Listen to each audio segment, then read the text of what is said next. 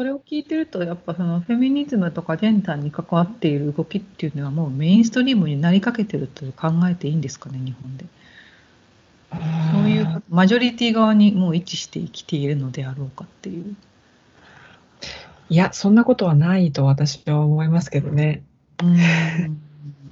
その今メディアがフィーチャーしてくれているので目に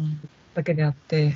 いざ日常に戻ればあの圧倒的にマイノリティだとは思います。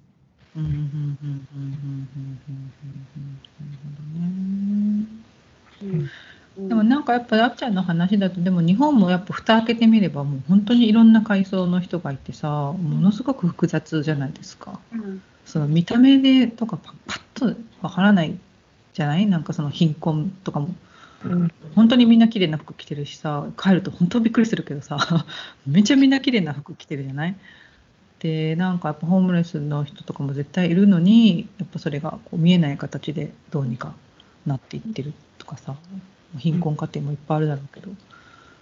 ァストファッションのおかげか何かでそういうふうに見えないとかさ、よくいろいろ聞くけど、なんかそういうことを意識したら、ああそういうことを意識したらやっぱり自分、私も帰ったらやっぱ日本にいたらマジョリティ側に、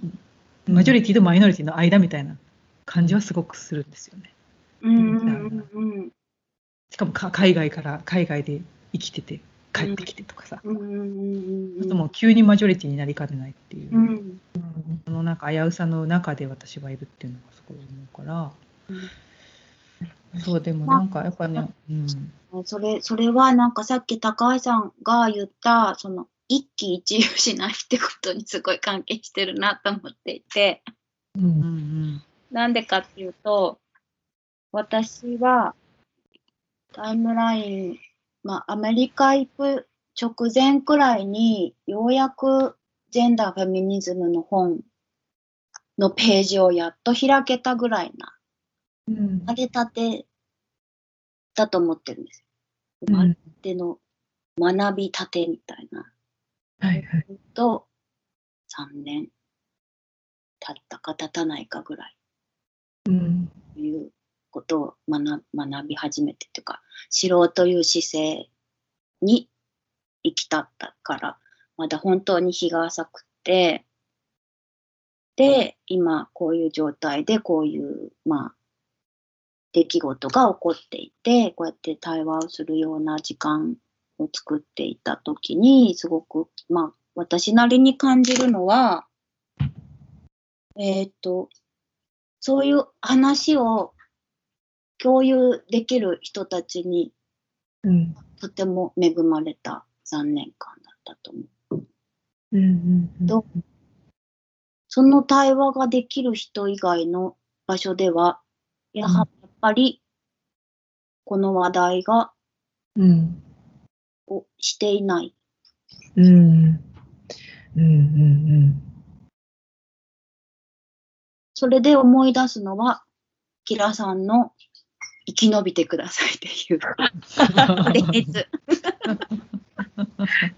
っこいいね。きっとみみ皆さんもどこかで聞いたことあると思うんだけど聞いたことありますかっこいいよねすごいもう心にくる確かにそのうんとその一喜一憂一瞬したんです私正直に言いますけどやっぱりこれ出て一瞬したんですビビって手帳来たと思ったし、うん、藤間さん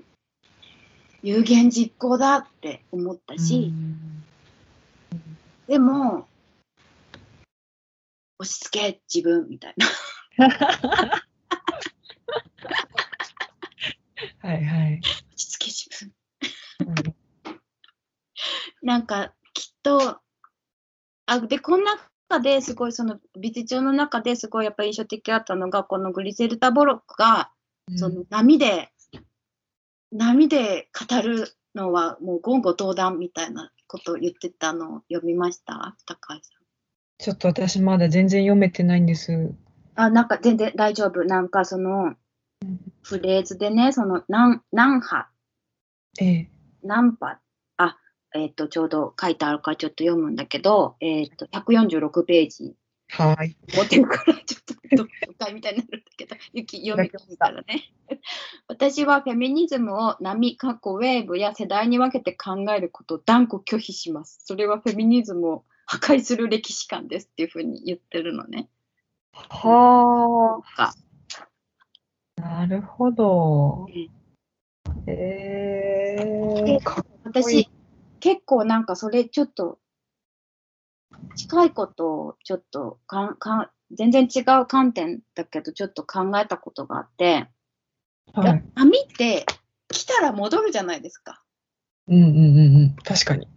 だからね。すごいバカみたいなこと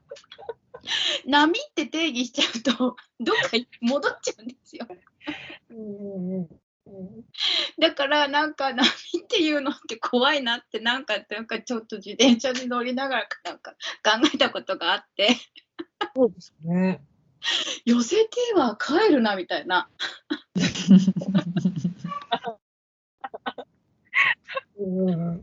でかつなんかこう全ての時代のこう違和感を感じた人たちが一過性のものにしないって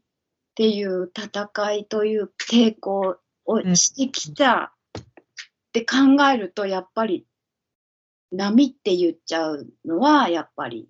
良くないって思うし、実際自分もこれが一過性のムーブメントで終わらないでくれってすごい思っているって考えると、やっぱその波、ウェーブっていうのって結構怖い言葉だなって思ったことがあって、うんうん、確かにね、うん、引く伝定だもんね。そうそう、うん、でなんかその高橋さんがその人と人の活動をね、あの説明した時に、うん、おさ、はい、おしゃべりを集積化するっていうような言い方をしてたと思うんです。はいはい。でなんかその集積化するっていう言葉すごいいいなって思って聞いていたんだけど、なんか、うんと、はい、これは勝手な解釈なんだけど、タイムラインだとその可視化っていうことをよく言うんですよ。うんうんうん、なんかこう知らなかったことを見える状態にする。はい。によってこうおしゃべりをこう、うんうん、みたいなことでの可視化っていうこと、うん、おしゃべりの場を作るも可視化だし、はい、年表を作るのも可視化だしっていうことを、まあ、よく 言, 言っているんだけど、なんかこの集積化するっていうキーワード、まあ、勝手にキーワードって思ったんだけど、なんかそれすごくいいなと思って、はい、なんかきよりよもうちょっと聞いてみたいなって思ったところだったんですよね。うん、そうですね。なんか、あの、なんて言うんでしょうね。あの、コレクティブと言ってるんですけど、なんかやっぱりその、えっと、皆さんに、えー、お会いできる機会っていうのは、こう、数えるくらいじゃないですか。その、まあ、トークイベントとか、まあ、展覧会とか。で、それ以外の時、その、なんか潜伏期間みたいな、なんていうんですかね。そうじゃない。忍びの時間。そうですね。なんか、いろいろ、あの、もやもや、いろいろバタバタ動いてる時が、まあ、むしろ、あの、日常なので、うん、その時になんか、えっと、どう、どれぐらい、こう、お話を重ねて、うん、えー、問題意識をもお互いにこう共有したりとか、何かこうアイディアを取得していけるかみたいなのがなんか結構大事なのかなと思っていて、だからそれはある種その不発になってもよくて、見えずに、あのまあなんかこう自分の心の中に留め置くだけでもいいし、あるいはなんか本当に自分の例えば日常の中でなんかちょっと勇気を出して行動してみるとか、そういうことに派生していってもいいんだけれども、何かこうやっぱり喋ったりとか、うん、違和感をこう伝えないと、それが違和、違和感間生じて当然のものだねっていう、うん、こう地点にまでたどり着けないっていうことはすごくこれまであの人と人のおしゃべりをしていく中で感じていたことで、うん、なのでなんかそういう意味で集積化何かこうどこに、うん、たどり着いたりどういう結果を生むかは分からないけれども、喋り続けることによって見えてくるものっていうのをこうその都度そういう、えー、適した形で出すみたいなものの源泉として何かそうですね、そういう喋るっていう行為を集めて積み重ねていくみたいなイメージが私の中には。なんか今の話ですごい面白いなと思ったのが、そのおしゃべりの集積化の集積がおしゃべりをみんなでする時だけに集積されるんじゃなくって、おしゃべりする場を確保しておくことによって、もしかしたら喋らないかもしれないけど、自分が一人で日常を過ごしている時に感じたことも、自分の中で集積していっていいんだっていう、こう、軸を確保できることにもつながってるっていうのがすごい面白いなと思いました。そうですね。うん、確かやっぱり私も本当にそういうある意味場所としてのこのコレクティブに参加するまでは喋れなかったんですよ。場所がないので。うんうんうんうん、おかしいなって思っても、うん、やっぱりこう言葉未満の違和感としてこうスーッとこう消えていく、うんうんうん、だからそうですね、その意味ではなんかそういう場所場所があってある種そうですね、そういうなんか特権的な場所になってくるのかもしれないですけど、そういう場所があってこそこう集積できるのかも、うん、でもまあ、それは本当になんか集団じゃなくてもいち対いちとかでも場所を作ることは多分可能だと思うんですね、うん、なんかでもよくて、うん、親でもいいし友達でも恋人でもパートナーでも誰でもいいと思うんですけど、なんかあこの人となら場所を確保できるって思うところで何かこう会話を続けていく、そういうサイクルをこう機能させていくことで、うん、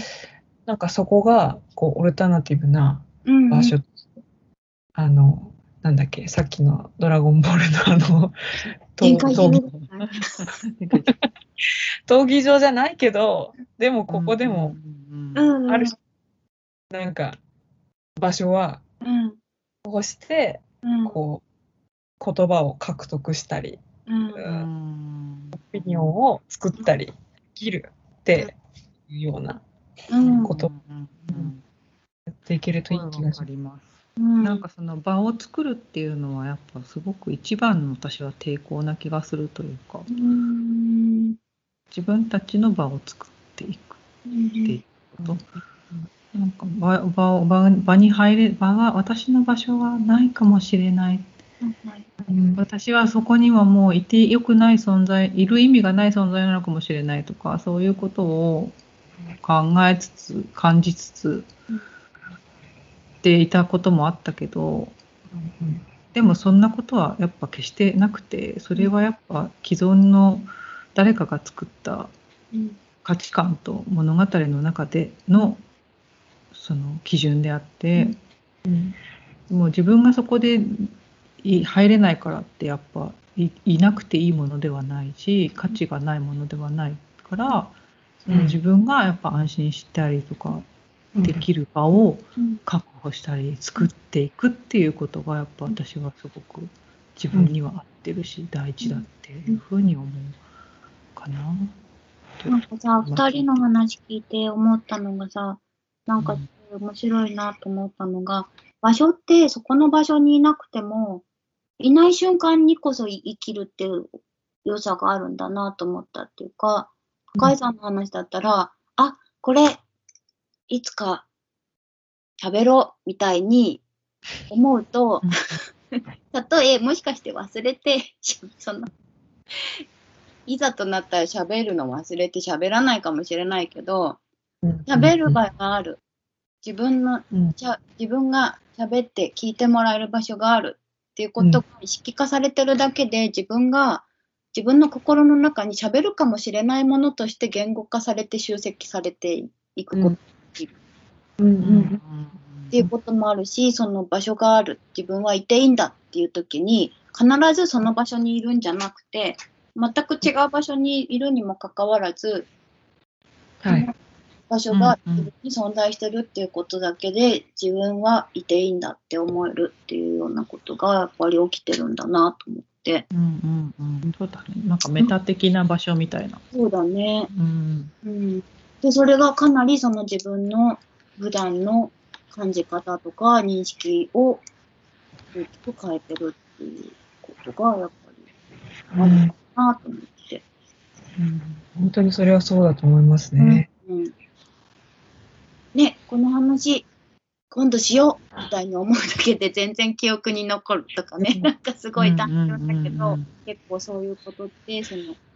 これは感 じ, 感じていいんだよ、自分の心を動かしていいんだよっていう出来事なのかどうかっていうことを多分手骨としてすごい支えてくれるのに、うんうんうん、そうですね、うん、そうだからなんかやっぱりあの小勝さんが、うんえー、とジェンダー放送の当時その、うん、アール に、えー、寄稿していた時、うん、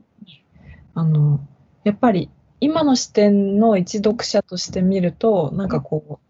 う、資料としてこう複数集めてるので、無意識的にこう、千野さんと若桑さんと小勝さんとみたいな、なんかいうふうに、こう、ある種、集、まあ、集団的に見えてくるんですけど、なんか小勝さんとして当時、あの、そんなことは全く感じていなかったっていうふうにおっしゃっていて、確か。なので、その栃木県美術館の一学芸員として、うん、本当に一人で、うん、雑誌に対してこう文章を執筆して反応していたのであって、うん、周りに仲間がいるとか、うん、そういう意識は全然なくて、うんまあ、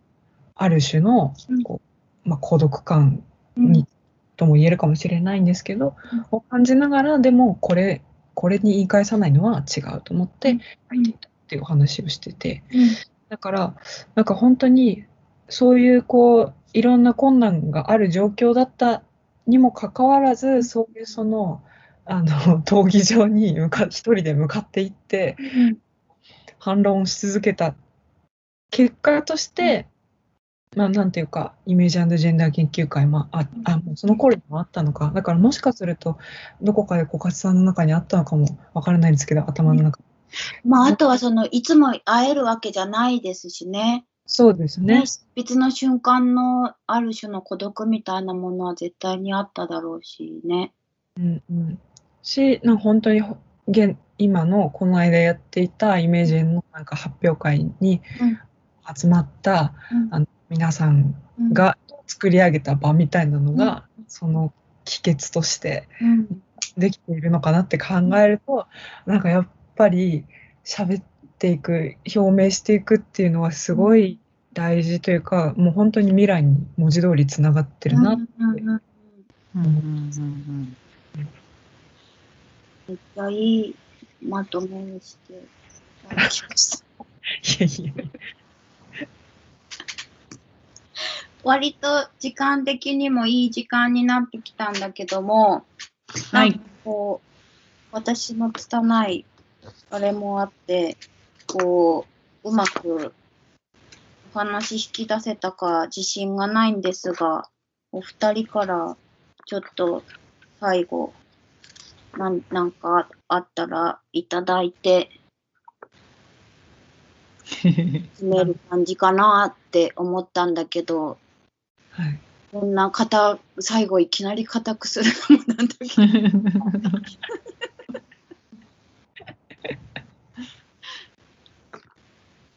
ユキ、ユキ。私、私私、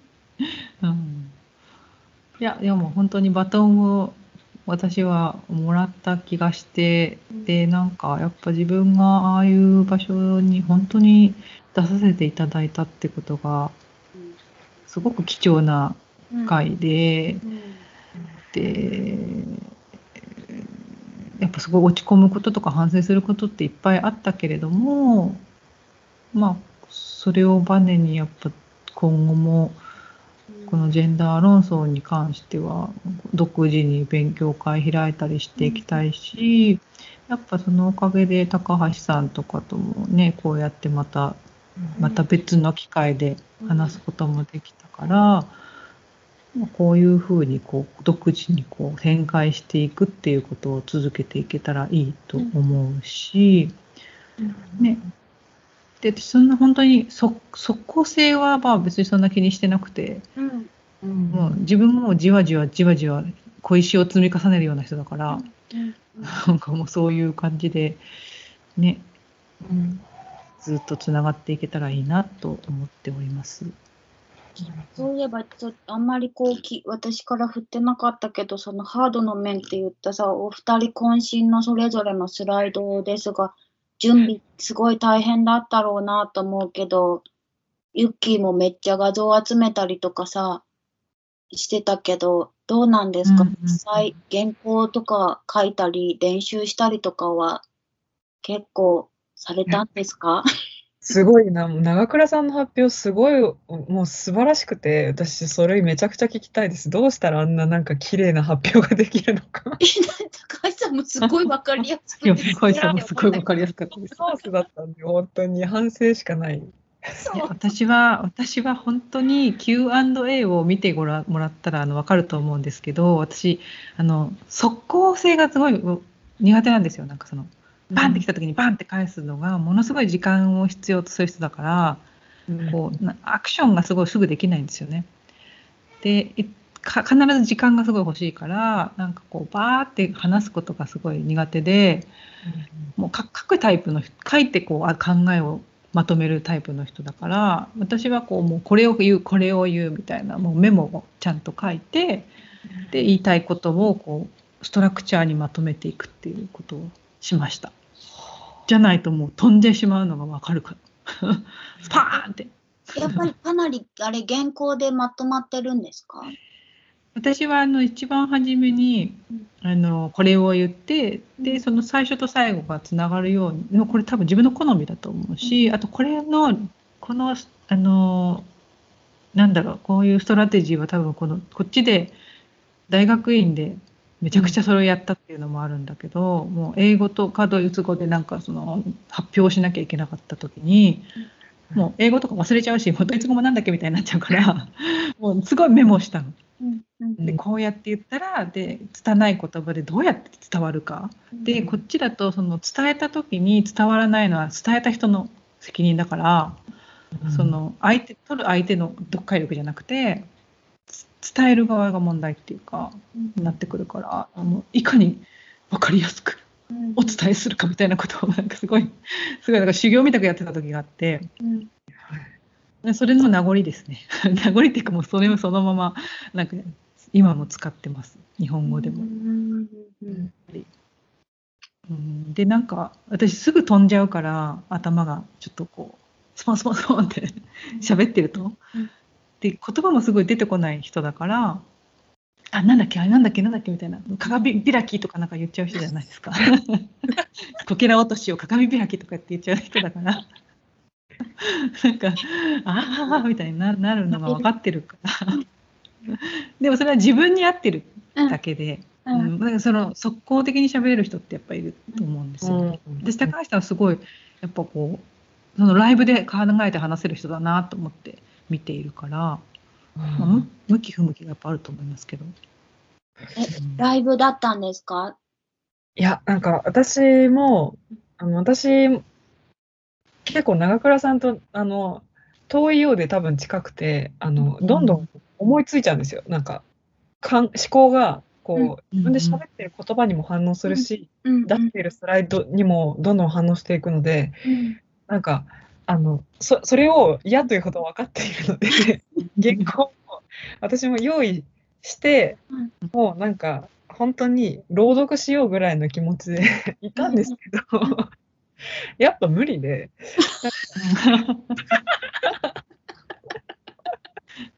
なんかもう実践まだそういう意味では修行が足りないんですよね、私。あ、セルフコントロールが行き届かなくて、だから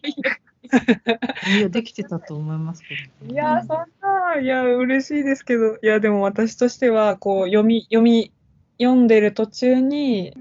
スライドのグラフに目がいって、うん、いやこれはこういうことねみたいな、なんか飛び出してパパパって喋っちゃって、あ違う違う戻んないとってなって。原稿戻ったら実はもうそこ言ってたみたいなこういうあの葛藤を繰り返しながらやっていった感じですね。だからごふん超過してしまったしそれでもごふん以内、ごふんってすごい、うん、すごいと思うんだけど、ユキはどう、どうだったんだろう。私私ね測ってなかったんだけど、どうなんでもね、自分は私はね練習するんですよ、うん、練習したんですよ、うん、なんかその 飛ば、飛んじゃうのわかるし、飛んじゃうともう頭が真っ白になるから、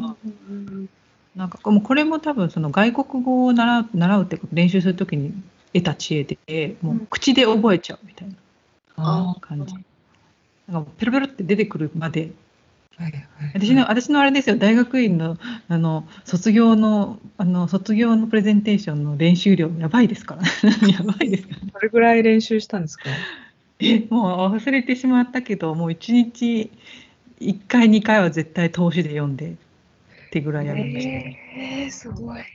いや本当にそれだけできないから、できる人はできるんですよ、ライブで。私は本当にできない人だからそこまでやってた。だからもうと、それでも飛ぶから。そうなんですよね。だからなんかすごいあのそのライブで喋れる人の中でも、うん、ああだこうだ言ってでも簡潔に最初と最後に結論が入ってるみたいな人だったらとてもパーフェクトだと思うんですけど、うん、私はなんかこうあちこち行った末に、うん、あ今どうまとめればいいんだっけみたいになったりするのでなんかそうなんですよね、バランスを取りつつ私も多分練習してちょっとある程度体で覚えるとか、なんか時間感覚を身につけるみたいな。いや私これオンライン初めてで発表して、えー、すごい、そうなんだ。いやもうなんかやばいやばいやばいやばいみたいな感じ重ねたね。いやトークイベントとかもあの人と人のやつとかでも基本的には代表の工藤さんがファシリテートというかあの進行をしてくれているので、なんか私は別にそういう役回りをしたことがなくて、だから本当になんか人前で喋るみたいなの多分卒論のプレゼンくらいなだったかもしれない。意外、意外、すごい喋り慣れていると思ったんだけど。いやいやいやいやいや。うーん、でもやっぱりあれなのかしら、スライドがやっぱりすごくふたりとも構成されていたから、そんななんか今言うほどなんかこう飛んだり跳ねたりしている感じがなかったっていうのと相当はあったんだけどね。でもやっぱりまあ練習があるっていうようなことはやっぱり、うん、なんか時間内に収まるかなとか、ね、そうだよね。なんかこう私が今ふたりの話を聞いて思い出したのは、私はなんかア ー, アーティストトーク、いわゆるスライドなし、あるいはそのスライドあったとしてもスライドではなく作品画像だけの場合っていうのは原稿、丸原稿は用意しないんですよ。うん、事前に絶対にこれだけは言い忘れないっていうことだけこうあの反数しておく、あるいは書き出すっていう作業はして臨むんだけども、もうそれさえ言ったという確認ができたら、もうそのアーティストトークに関してはもうフリートークだと思ってるので、うん、その場でその人と話して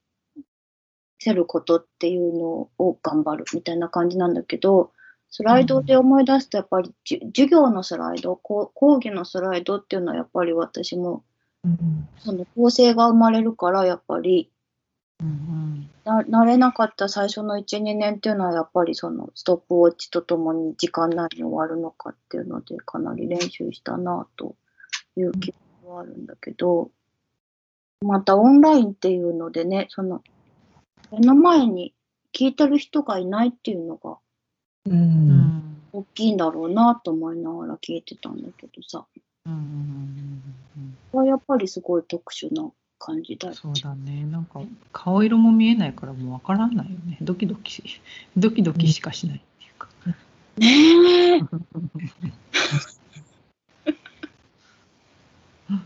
誰がいるのかもなんか本当にテキストとして上がってくるじゃないですか。だからど感であのそれが出されているのかとかもわからないから、うん、なんかそうですね。そうい う, こう雰囲気みたいなものがやっぱり生まれづらいじゃないですか。そうですね。うん、あとこう質問これとこういうことですかとかそういう質問の返しもちょっとしにくいなっていう。うんうん、だからやっぱりなんか普段普段というかコロナの前までのそういうイベントとかこう講義っていうのはこう言葉以外のあらゆるなんかこうジェスチャーとか雰囲気とかいうもので私たちコミュニケーションしてたんだなって思います。特殊なやっぱりシチュエーションだなと思います。確かに。えー、そしたらあれかな、高橋さんなんか、はい、最後にというかなんか最後に最後にを。いやでもなんかあの今回こうやってまた発表会についてお誘いいただいて本当に嬉しいなと思っていて、なんか私はまあ何度も言ってしまいますがジェンダー論争に関しては本当に初学者なのでどうしようかなってその発表会に臨むまで思っていたんですけど、でもなんか そ, それそのもの自体をあの発表会聞いてた人もそうだし、このポッドキャストを聞いてくださる方にもなんか伝えられたらなと思って、というのもやっぱりそのこう難解なとか高尚な論争っていうふうに敬遠するのではなくて、本当になんか一人一人の視点でこう捉え直してちょっとおぼつかなくてもあ自分でなんかこう喋ってみるっていうことが多分キラさんの意図していた次第にこう つ, つないでいくっていうことになると思うし、なんかそういうそのジェンダー論争をあの生かし続けるというか、うんうん、これからの未来に応用していくっていうことにもなると思うので、なんかこう本当になんかそれこそ今の発表の話じゃないですけど、それが完璧かとかあらゆる、うん、知識が網羅されてるかとかそういうことを抜きにしてでもいいから、なんかみんなでこう喋ることを始めていくっていうことができればいいなと思うので、なんかそうですね、聞いてる方にそういう思いが少しでも伝わればいいなと思います。その意味でもう今日は本当になんかありがたいというか嬉しい場をいただいたなと思ってます。こちらこそ来ていただいて本当にありがとうございました。ね、本当なんかいい、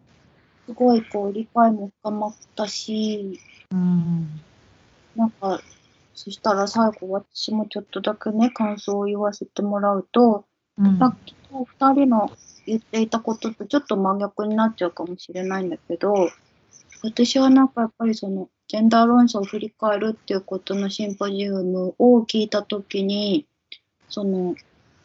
本、本とか文字情報だけだったものにやっぱり人肌が加わるだけでこんなにこう受け取る情報が増えるんだなっていうことをすごい感じ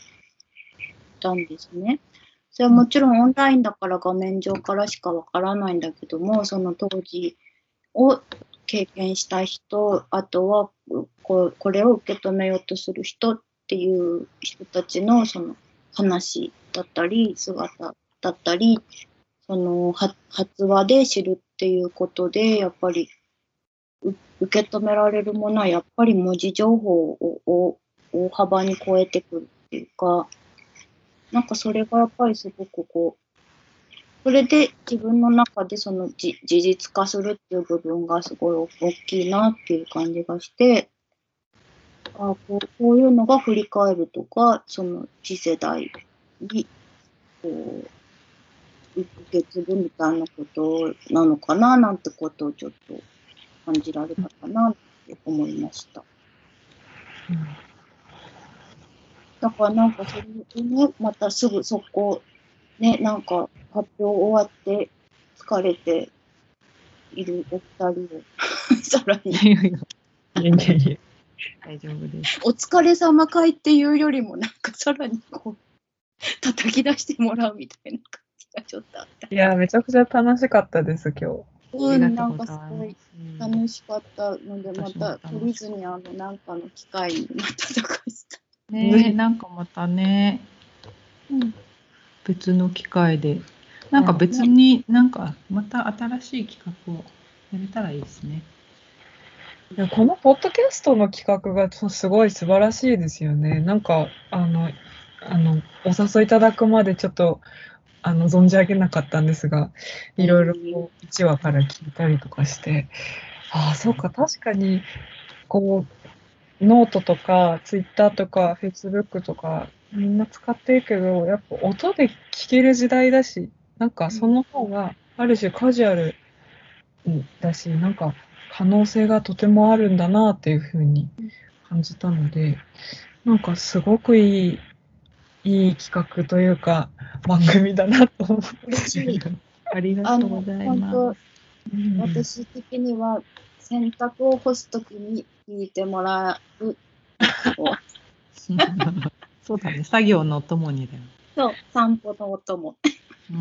いや、でもそういう感覚で聞けるっていうのすごい素敵だと思います。大事だし。こう肩肘張って、めっちゃ簡単なんで、あのぜひ人と人さんのポッドキャストやってください。ね、聞きたい。あるいはあの音もらえたらあのここで配信するんでください。本当ですか？それでもいい。私それありかなって思ってるんで、なんかここのハードルが、もしもこの設定のハードルが高いんだったら音源もらってこっから配信するってありだな。えー、本当ですか？いや、信じちゃいますよそれ。うん、全然ありだと思う。全然あり。えー、多分メンバーはすごく喜ぶと思います。うんうん、だってなんかこれは一つのツールだからさ、なんか発信媒体としてそういうの全然あれだと思ってて、うんうん、そうだね、うん、なんか今日は私だけお呼びいただいたんですけど、なんかそれこそタイムラインさんと人と人でなんかお話ししたりとかするのも面白そうだなと思いますし、うん、喜んでだよね、うん、喜んで、あの 月, 月一配信の